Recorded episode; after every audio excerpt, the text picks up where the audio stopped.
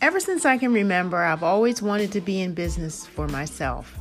And though I'm not yet in business for myself because I haven't quite figured it out, the topic has always fascinated me, and that's what Girl Biz is about.